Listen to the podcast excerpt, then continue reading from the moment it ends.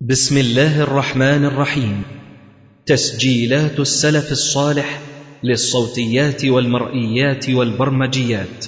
تقدم هذا الإصدار لفضيلة الشيخ الدكتور محمد إسماعيل الشريط الثاني. الحمد لله وكفى وسلام على عباده الذين اصطفى. لا سيما عبده المصطفى وآله المستكبرين الشرف. أما بعد فإن أصدق الحديث كتاب الله وأحسن الهدي هدي محمد صلى الله عليه وآله وسلم وشر الأمور محدثاتها وكل محدثة بدعة وكل بدعة ضلالة وكل ضلالة في النار. ثم أما بعد فقد انتهينا في تفسير سورة الحشر إلى قول الله تبارك وتعالى ما أفاء الله على رسوله من أهل القرى فلله وللرسول ولذي القربى واليتامى والمساكين وابن السبيل كي لا يكون دولة بين الأغنياء منكم وما آتاكم الرسول فخذوه وما نهاكم عنه فانتهوا واتقوا الله إن الله شديد العقاب. ثم قال تعالى للفقراء المهاجرين الذين أخرجوا من ديارهم وأموالهم إلى آخر الآيات هنا يشرع الله سبحانه وتعالى في بيان كيفية قسمة الفيء. فكأنه عز وجل قال الفيء للفقراء المهاجرين الذين أخرجوا من ديارهم وأموالهم يبتغون فضلا من الله ورضوانا وينصرون الله ورسوله. أولئك هم الصادقون. قوله تعالى للفقراء بدل من قوله لذي القربى وما بعده أي ما أفاء الله على رسوله صلى الله عليه وآله وسلم فهو للفقراء من هؤلاء أو يكون الكلام متعلقا بمحذوف يعني اعجبوا اعجبوا للفقراء المهاجرين يعني فيها تعجيب من حالهم في البذل والتضحية في سبيل دينهم.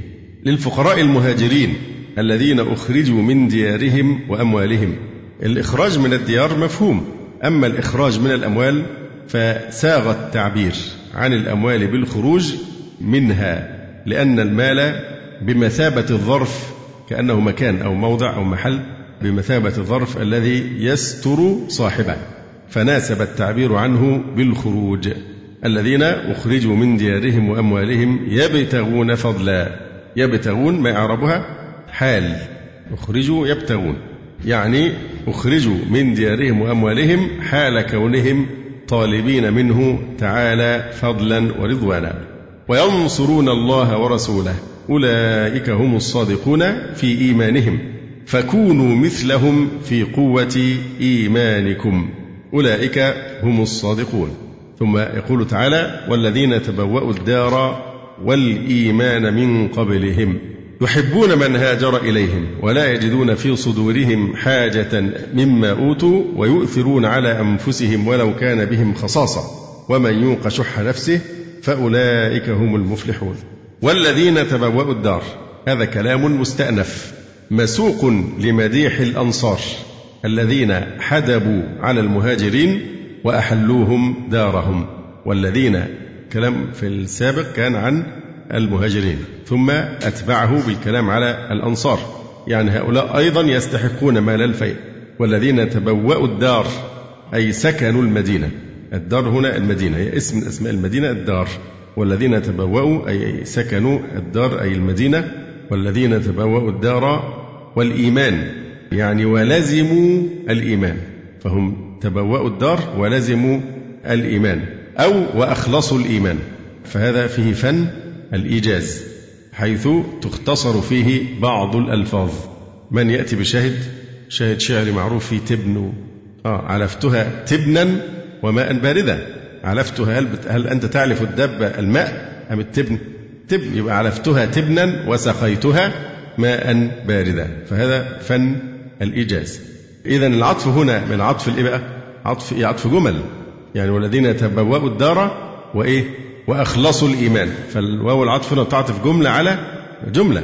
والذين تبوأوا الدار وأخلصوا أو ولزموا الإيمان. ألفوه. وهم الأنصار رضي الله تعالى عنهم. فطبعا الإيمان لا يتخذ منزلا. الإيمان لا يتخذ منزلا فهذا الذي ألجأنا إلى أن نقول والذين تبوأوا الدار أي سكنوا المدينة والإيمان يعني وأخلصوا الإيمان. هذا هو القول الأول أن الإيمان مفعول به لفعل محذوف تقديره وأخلصوا الإيمان. فاختصر الكلام كما ذكرنا الشاهد هذا معروف عند العرب كقول الشاعر عرفتها تبنا وماء باردا. فيكون العطف من عطف الجمل لأن الإيمان لا يتخذ منزلا فاختصر الكلام.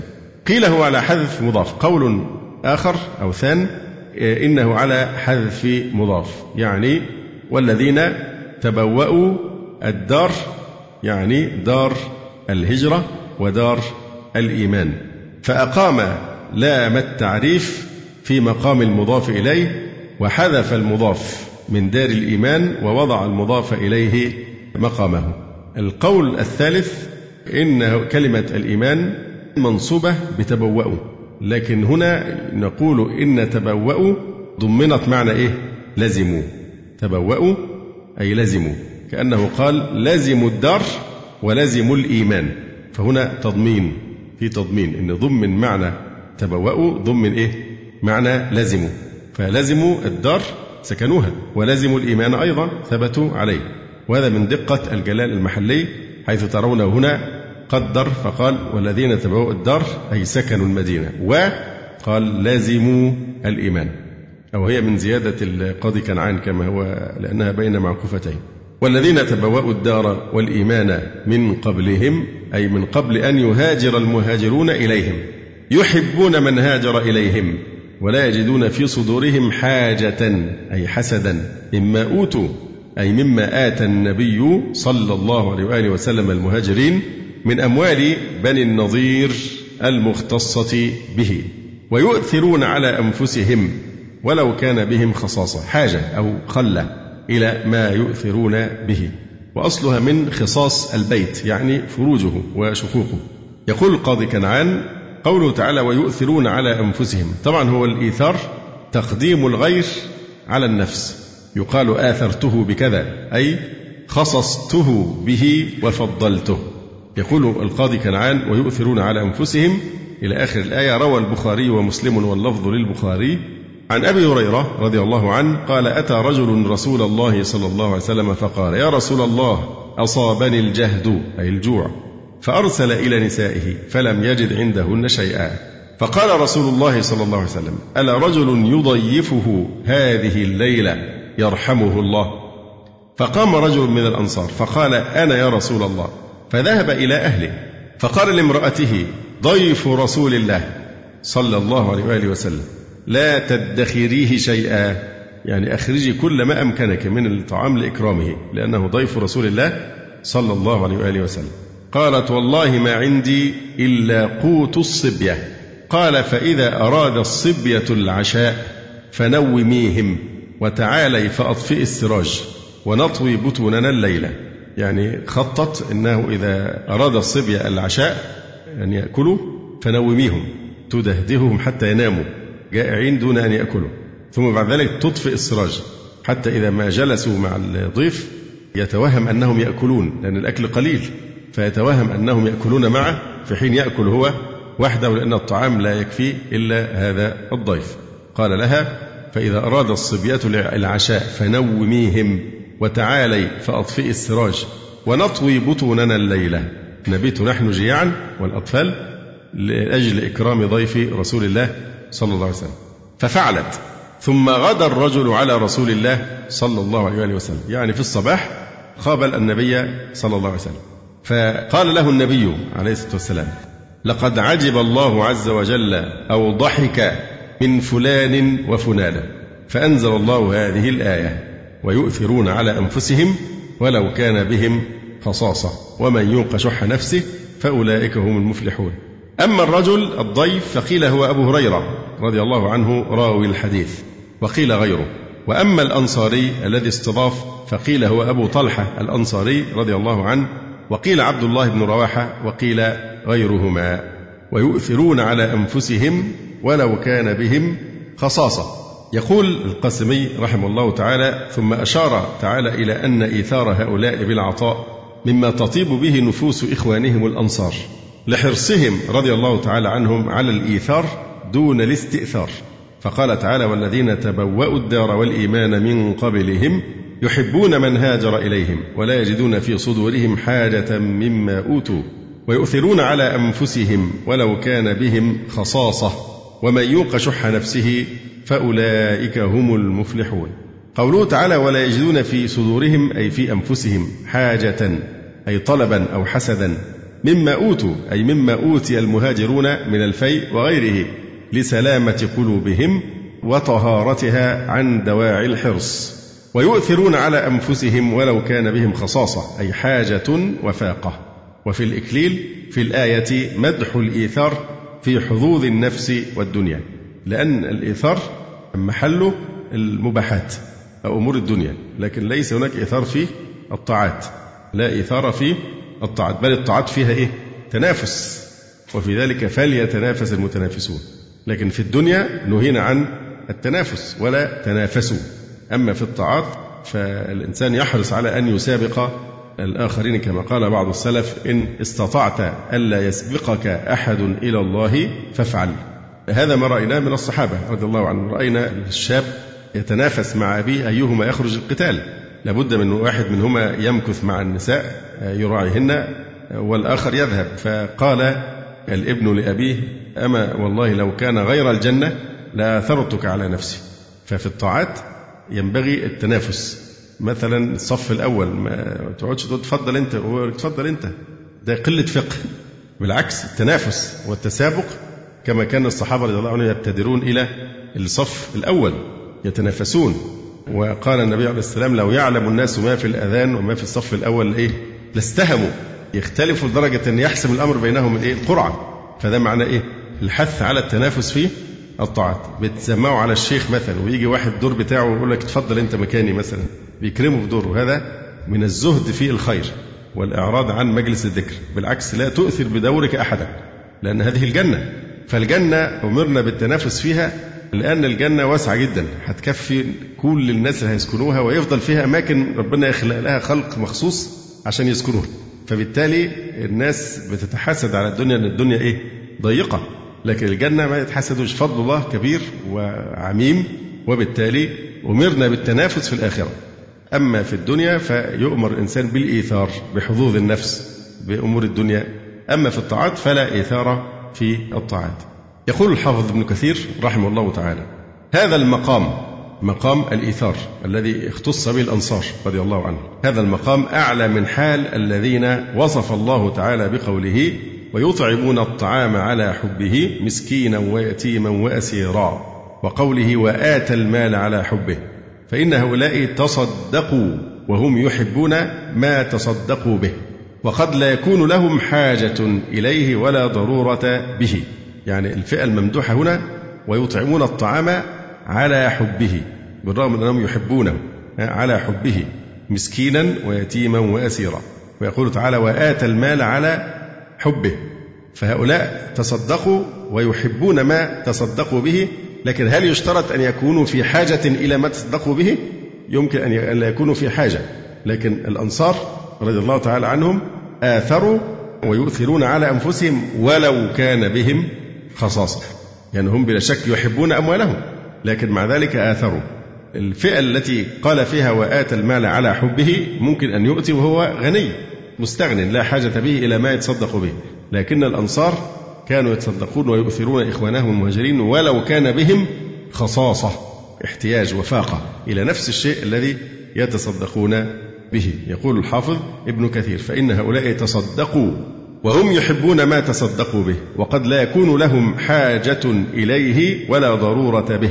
وهؤلاء أي الأنصار آثروا على أنفسهم مع خصاصتهم وحاجتهم إلى ما أنفقوه. ومن هذا المقام تصدق الصديق رضي الله تعالى عنه بجميع ماله بجميع ما يملك من المال رضي الله عنه. فقال له رسول الله صلى الله عليه وآله وسلم ما أبقيت لأهلك؟ فقال رضي الله عنه أبقيت لهم الله ورسوله صلى الله عليه وآله وسلم. وهكذا المال الماء الذي عرض على عكرمة وأصحابه يوم اليرموك. فكل منهم كانوا جرحى ومصابين. فكل منهم يحتاج إلى الماء.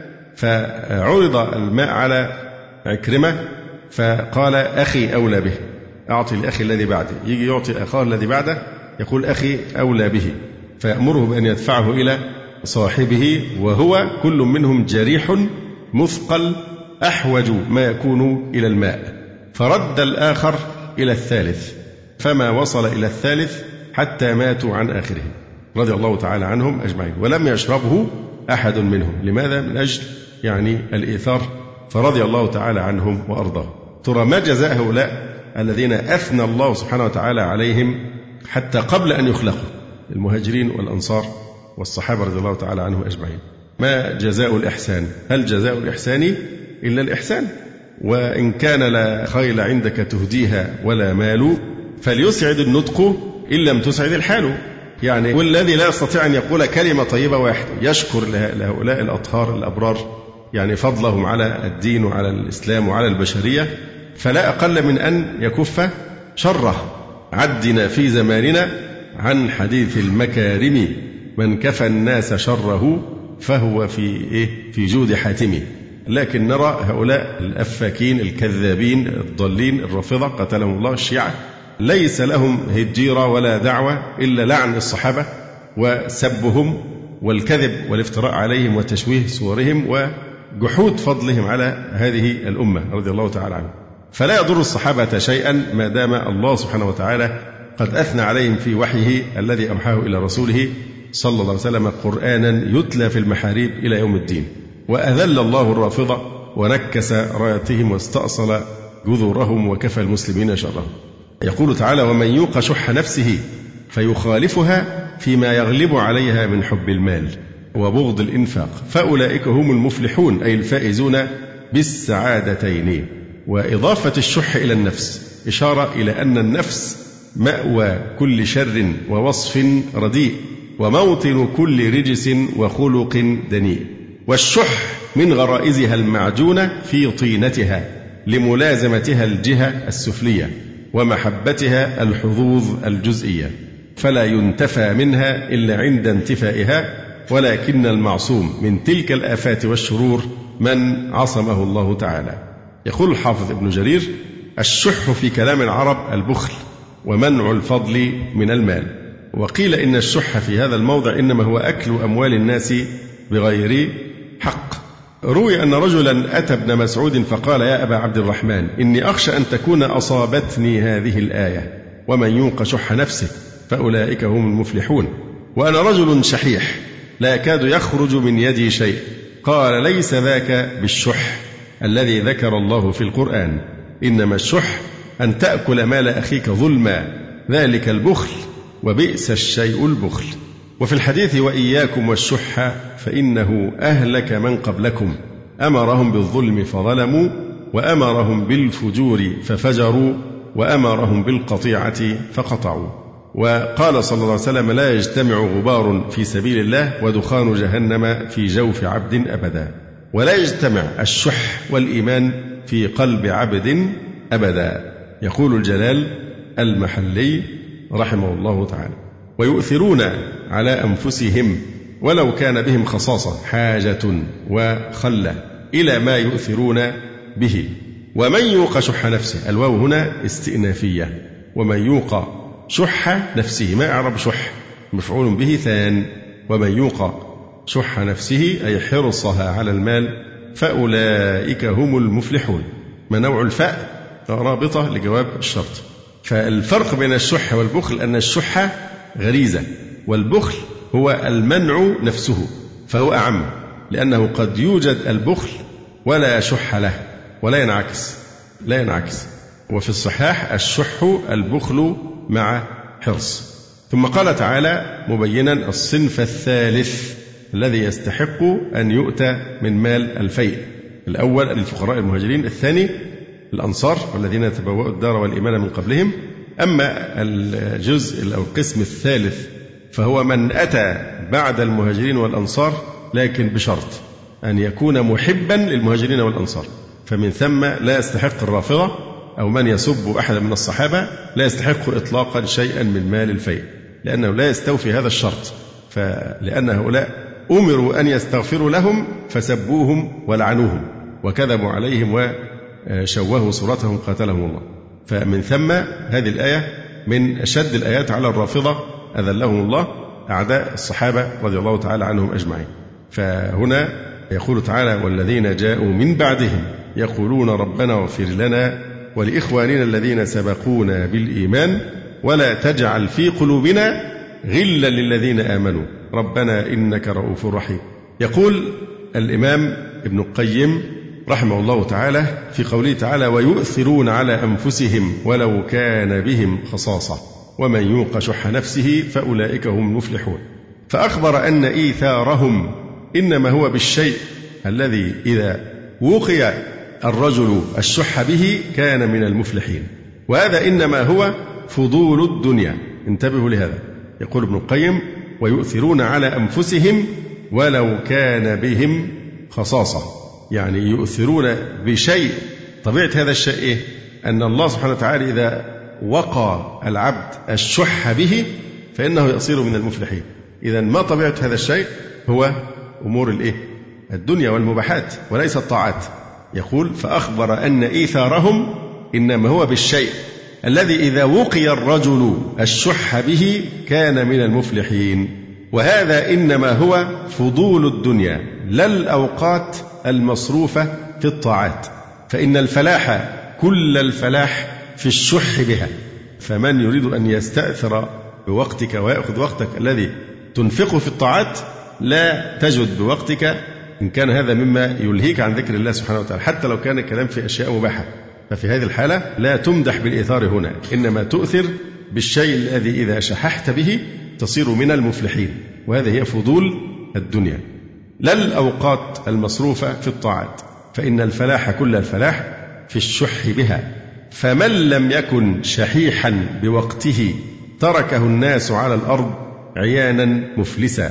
فالشح بالوقت هو عمارة القلب وحفظ رأس ماله.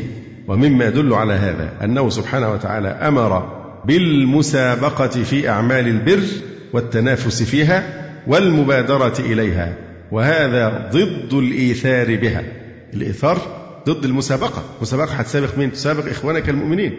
ففروا إلى الله. سابقوا إلى مغفرة من ربكم. سارعوا إلى مغفرة من ربكم.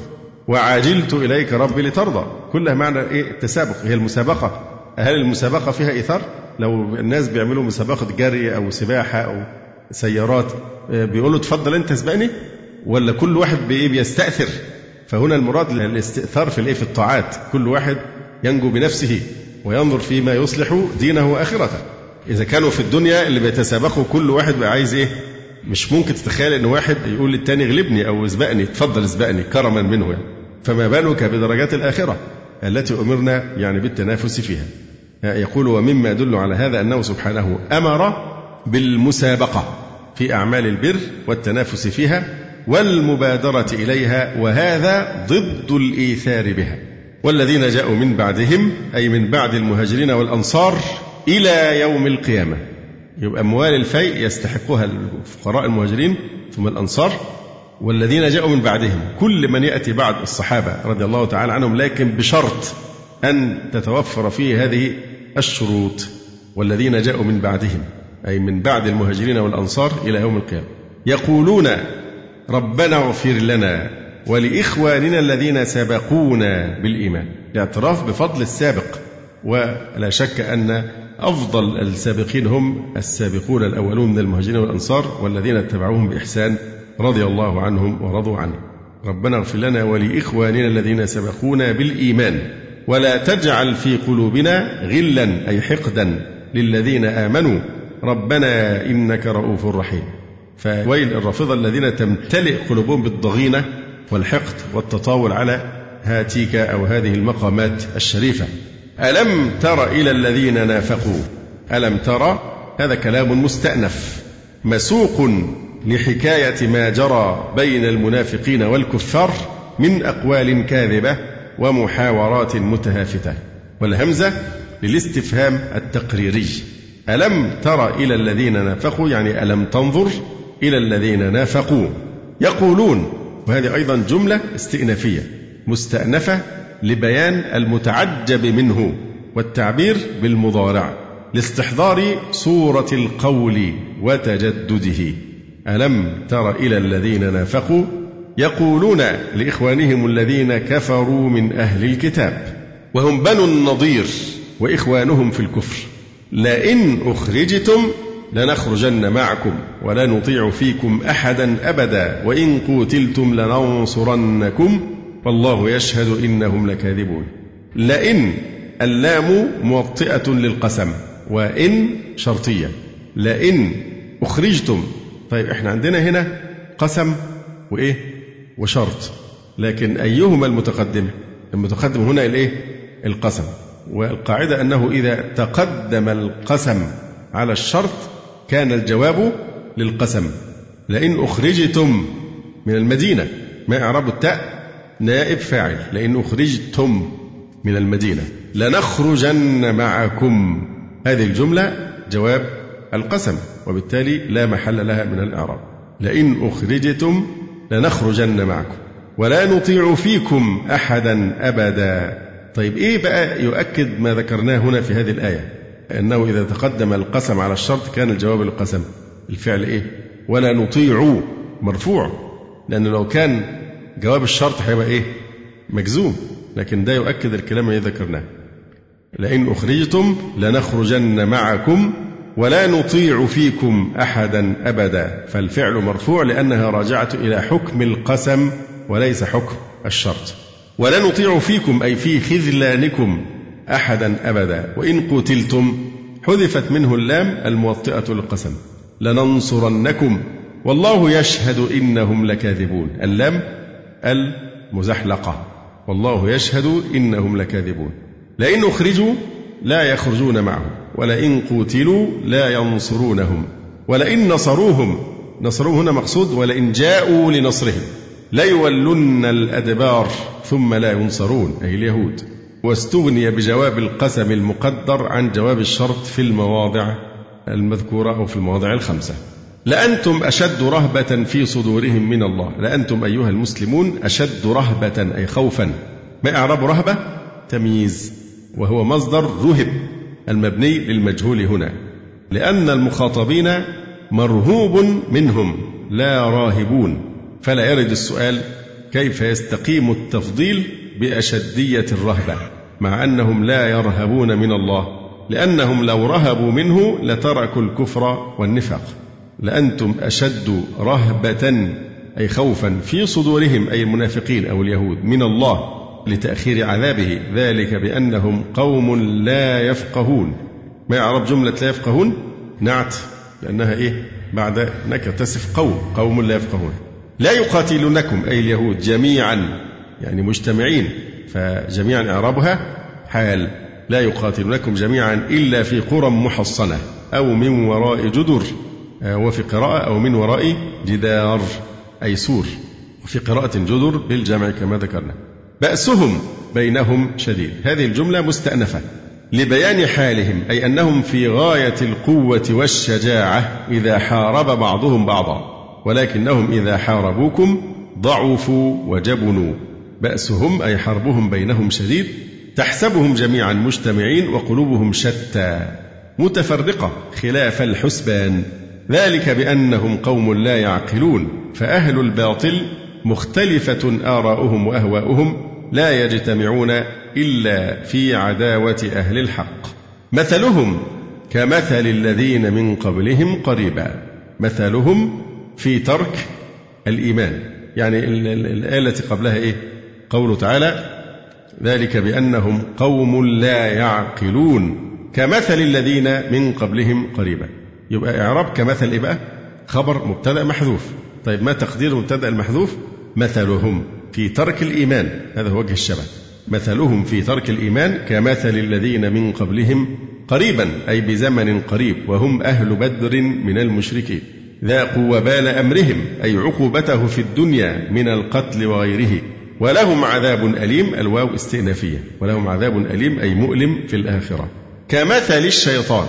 يبقى مثلهم أيضا في إغراء اليهود على القتال أو في سماعهم من المنافقين وتخلفهم عنهم. كمثل الشيطان. إذ قال للإنسان اكفر. فلما كفر الفاء عاطفة على محذوف. يعني كمثل الشيطان إذ قال الإنسان اكفر فكفر. فلما كفر قال إني بريء منك إني أخاف الله رب العالمين كذبا منه ورياء. وقيل إني أخاف الله رب العالمين يعني أن أن يقطع إنظاري إلى يوم الدين ويعجل عذابي. لكن هنا قال كذبا منه ورياء أنه يخاف الله رب العالمين. فجملة إني أخاف الله رب العالمين تعليل كاذب لبراءته منه. وإلا فهو لا يخاف الله سبحانه وتعالى. فكان عاقبتهما. بالنصب خبر كان مقدما. أي الغاوي والمغوي. وقرئ شذوذا بالرفع على أنه اسم كان. فكان عاقبتهما. لكن القراءة الثابتة فكان عاقبتهما بالنصب على أنها خبر كان مقدم.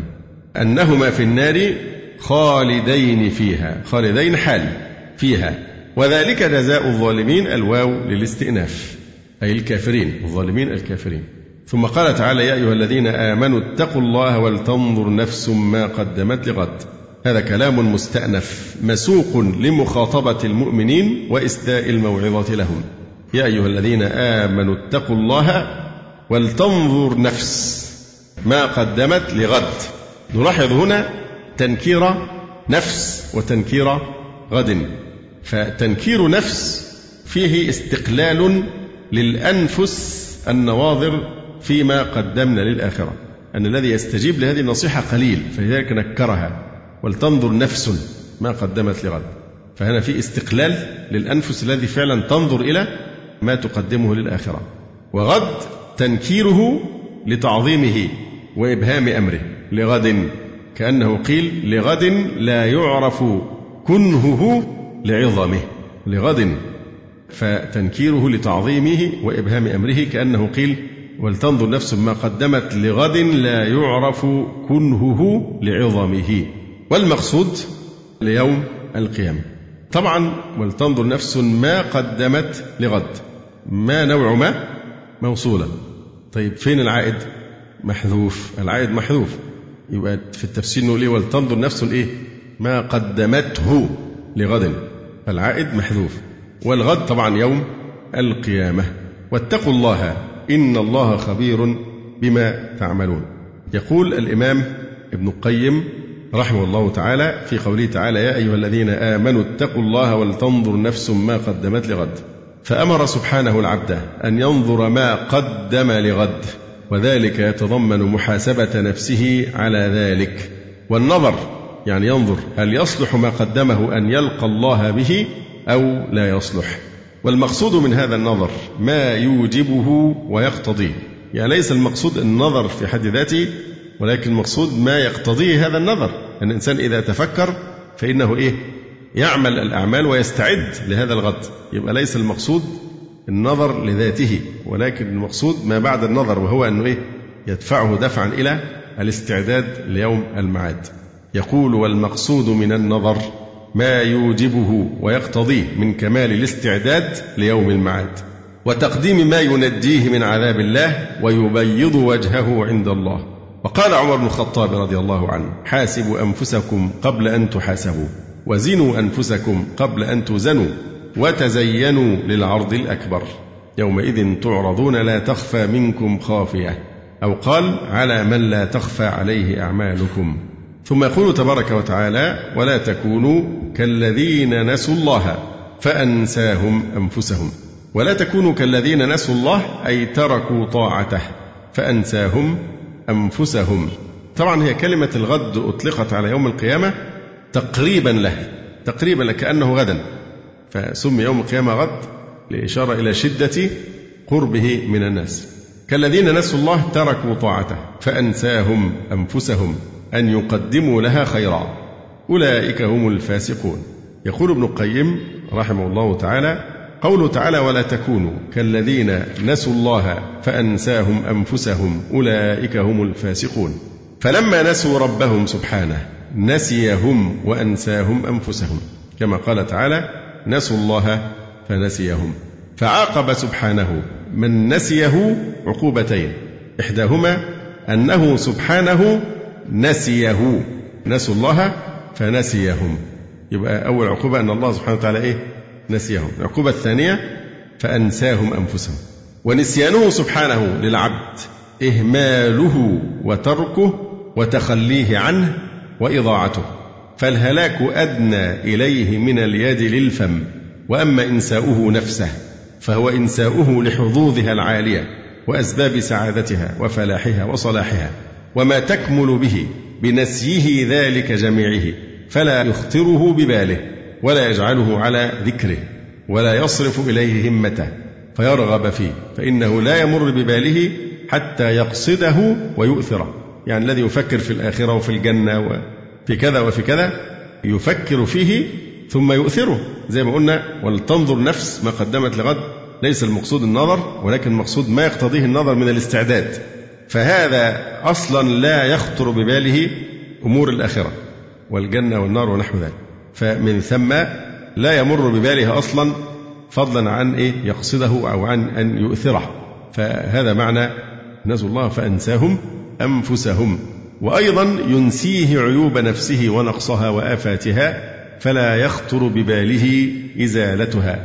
وأيضا ينسيه أمراض نفسه وقلبه وآلامها فلا يخطر بقلبه مداواتها ولا السعي في إزالة عللها وأمراضها التي تؤول به إلى الفساد والهلاك. فهو مريض مثخن بالمرض ومرضه مترام به إلى التلف ولا يشعر بمرضه ولا يخطر بباله مداواته. وهذا من أعظم العقوبة العامة والخاصة. فأي عقوبة أعظم من عقوبة من أهمل نفسه وضيعها ونسي مصالحها وداءها ودواءها وأسباب سعادتها وفلاحها وصلاحها وحياتها الأبدية في النعيم المقيم. وقال أيضا رحمه الله تعالى فلما نسوا ذكره والثناء عليه وتحميده وتمجيده نسيهم من رحمته وأنساهم مصالح أنفسهم فلم يعرفوها ولم يطلبوها بل تركوها مهملة معطلة مع نقصها وعيوبها. وقال أيضا رحمه الله تعالى في نفس هذا المعنى عاقبهم على نسيانهم له بأن أنساهم أنفسهم فنسوا مصالحها أن يفعلوها وعيوبها أن يصلحوها وحظوظها أن يتناولوها ومن أعظم مصالحها وأنفع حظوظها ذكرها لربها وفاطرها وهي لا نعيم لها ولا سرور ولا فلاح ولا صلاح إلا بذكره وحبه وطاعته والإقبال عليه والإعراض عما سواه. فأنساهم ذلك لما نسوه وأحدث لهم هذا النسيان نسيانا آخر. وهذا ضد حال الذين ذكروه ولم ينسوه فذكرهم مصالح نفوسهم ففعلوها وأوقفهم على عيوبها فأصلحوها وعرفهم حظوظها العالية فبادروا إليها. فجاز أولئك على نسيانهم بأن أنساهم الإيمان ومحبته وذكره وشكره. فلما خلت قلوبهم من ذلك لم يجدوا عن ضده محيصا. وهذا يبين لك كمال عدله سبحانه وتعالى في تقدير الكفر والذنوب عليها. وإذا كان قضاؤه عليها بالكفر والذنوب عدلا منه عليها فقضاؤه عليها بالعقوبة أعدل وأعدل. فهو سبحانه ماض في عبده حكمه عدل فيه قضاؤه وله فيه قضاءان قضاء السبب وقضاء المسبب وكلاهما عدل فيه فإنه لما ترك ذكره وترك فعل ما يحبه عاقبه بنسيان نفسه فأحدث له هذا النسيان ارتكاب ما يبغضه ويسخطه بقضائه الذي هو عدل. فترتب له على هذا الفعل والترك عقوبات وآلام لم يكن له بد بل هي مترتبة عليه ترتب المسببات على أسبابها فهو عدل محض من الرب تعالى فعدل في العبد اولا واخرا فهو محسن في عدله محبوب عليه محمود فيه يحمده من عدل فيه طوعا وكرها. وقال الحسن لقد دخلوا النار وإن حمده لفي قلوبهم. ما وجدوا عليه سبيلا. يعني كل من يدخل النار يكون مقرا أنه إيه؟ أنهم الذين ظلموا أنفسهم. وما ربك بظلام للعبيد. فكل من يدخل النار لا حجة له على الله سبحانه وتعالى. بالعكس يدخل النار وإن حمده لفي قلوبهم. إيه معنى حمده في قلوبهم؟ اعترافهم بأن من صفات المجيدة لله سبحانه وتعالى صفة الإيه؟ العدل في قضائه. حتى القضاء الذي قضاه عليهم هم يحمدونه عليه بمعنى أنهم كما يقول الحسن ما وجدوا عليه سبيلا يقرون أن الله ما ظلمهم في شيء وما ظلمونا ولكن كانوا أنفسهم يظلمون. فكل أهل النار يقرون بذلك. ألم يأتكم نذير؟ قالوا بلى قد جاءنا نذير فكذبنا وقلنا ما أنزل الله من شيء. أي نعم فقطع دابر القوم الذين ظلموا والحمد لله رب العالمين. هذا أيضا ثناء على قضائه وعدله لأن الله كما يحمد بالفضل يحمد أيضا بالعدل عز وجل. ولذلك ختمت سورة الزمر بقوله إيه؟ وقيل الحمد لله رب العالمين ولم ينسبها إلى فاعل. بنيت للمجهول لتشمل كل المخلوقات حتى الذين في النار يقرون بإيه؟ بالثناء على الله سبحانه وتعالى بالعدل وأنهم حتى مع دخولهم النار هذا كان عدلا من الله فإن الله لا يظلم الناس شيئا ولكن الناس أنفسهم يظلمون. وقال أيضا ابن القيم رحمه الله تعالى وإذا نسي العبد نفسه أعرض عن مصالحها ونسيها واشتغل عنها فهلكت وفسدت ولا بد. لذلك في الدعاء اللهم رحمتك أرجو فلا تكلني إلى نفسي ولا إلى أحد من خلقك طرفة عين أبدا. لأن الإنسان إذا وكل الله لنفسه طرفة عين تفسد عليه حياته كلها. يقول وإذا نسي العبد نفسه أعرض عن مصالحها ونسيها واشتغل عنها فهلكت وفسدت ولا بد. كمن له زرع أو بستان أو ماشية أو غير ذلك مما فيه صلاحه وفلاحه فإنه يفسد ولا بد هذا مع إمكان قيام غيره مقامه فيه. فكيف الظن بفساد نفسه وهلاكها وشقائها؟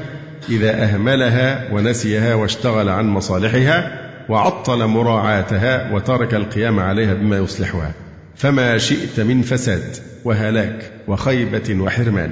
وهذا هو الذي صار أمره كله فرطا فانفرط عليه أمره. شتت وضاعت مصالحه. وأحاطت به أسباب القطوع والخيبة والهلاك. ولا سبيل إلى الأمان من ذلك إلا بدوام ذكر الله تعالى واللهج به وألا يزال اللسان رطبا به وأن يتولى منزلة حياته التي لا غنى عنها ومنزلة غذائه الذي إذا فقده فسد جسمه. يعني ينظر للذكر على أنه هو مادة حياته التي يحيا بها. وبمنزلة الماء عند شدة العطش وبمنزلة اللباس في الحر والبرد وبمنزلة الكن في شدة الشتاء والسموم. فحقيق بالعبد أن ينزل ذكر الله منه بهذه المنزلة وأعظم. فانتبهوا كلمة الذكر مش بس ذكر بمعنى القول باللسان. الذكر أنك تتذكر الله ولا تنساه. ولذلك نحن نقول في مجالس الرقص والقفز والأغاني التي يفعلها الصوفية إن هذه ليس هل هذه مجالس ذكر الله؟ أم هي مجالس غفلة عن الله؟ فهذه غفلة عن الله. لكن الذكر له بعد آخر وهو أنك تذكر الله ليس فقط بلسانك لكن الله يكون على ذكر على بالك ولا تنساه. خوفا من هذه الآية. نسوا الله فنسيهم. نسوا الله فأنساهم أنفسهم. فحقيق بالعبد أن ينزل ذكر الله منه بهذه المنزلة وأعظم. فأين هلاك الروح والقلب وفسادهما من هلاك البدن وفساده؟ هذا هلاك لا بد منه وقد يعقبه صلاح لا بد منه. وأما هلاك القلب والروح فهلاك لا يرجى معه صلاح ولا فلاح ولا حول ولا قوة إلا بالله العلي العظيم.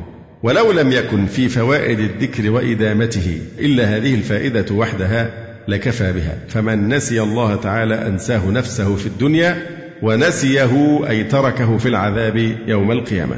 ولا تكونوا كالذين نسوا الله فأنساهم أنفسهم أن يقدموا لها خيرا. أولئك هم الفاسقون. لا يستوي أصحاب النار وأصحاب الجنة. أصحاب الجنة. هذا كلام مستأنف مسوق لبيان كيفية عدم الاستواء بينهما. أصحاب الجنة هم الفائزون المكرمون المقربون. ثم قال تعالى لو أنزلنا هذا القرآن على جبل. هذا كلام مستأنف مسوق للتشبيه. للتشبيه. لو أنزلنا هذا القرآن على جبل يعني وجعل فيه تمييز كالإنسان. وإن كان هذا فيه نوع من الإيه؟ من التأويل لأنه لا يمنع أن يخلق الله سبحانه وتعالى يعني في الجبل إيه؟ تمييزه ليست مجرد افتراض ولكن يحمل على الحقيقة. جدارا يريد أن ينقض فأقامه. لو أنزلنا هذا القرآن على جبل لرأيته خاشعا متصدعا. لرأيته خاشعا ما إعراب خاشعا؟ تحتمل الأمرين تحتمل أن تكون مفعولا ثانيا وأن تكون حالا. لأن الرؤية هنا تحتمل القلبية وتحتمل أيضا البصرية. لرأيته خاشعا متصدعا أي متشققا من خشية الله. وتلك الأمثال الواو استئنافية. يعني تلك الأمثال المذكورة نضربها للناس لعلهم يتفكرون فيؤمنون. وهذا حث للإنسان على التفكر والتأمل في مواعظ القرآن. فلا عذر لأحد عاقل في ترك تدبره. قال تعالى كتاب أنزلناه إليك مبارك ليدبروا آياته وليتذكر أولو الألباب. هو الله الذي لا إله إلا هو. هو الله. لفظ الجلالة هنا إعرابه خبر أول. وعد بقى إيه؟ كل اللي جاي دي أخبار. هو الله الذي لا إله إلا هو. عالم الغيب والشهادة. عالم أيضا خبر ثاني. عالم الغيب والشهادة. أي السر والعلانية. هو الرحمن الرحيم. هو الله الذي لا إله إلا هو الملك القدوس أي الطاهر المنزه عما لا يليق به. السلام ذو السلامة من النقائص. المؤمن المصدق رسله بخلق المعجزة. وإن كان اصطلاح القرآن الكريم القرآن والسنة يعني اصطلاح المعجزة اصطلاح كلامي اصطلاح أهل الكلام. لكن القرآن بيستعمل إيه؟ آيات الأنبياء أو العلماء بيستعملون أعلام النبوة. دلائل النبوة أعلام النبوة أو آيات الأنبياء وبراهين صدقهم. السلام المؤمن المصدق رسله بخلق المعجزة. لهم المهيمن من هيمن يهيمن إذا كان رقيبا على الشيء أي الشهيد على عباده بأعمالهم. العزيز القوي. الجبار قال ابن عباس هو العظيم وجبروت الله عظمته وقيل جبر خلقه على ما أراد. المتكبر عما لا يليق به.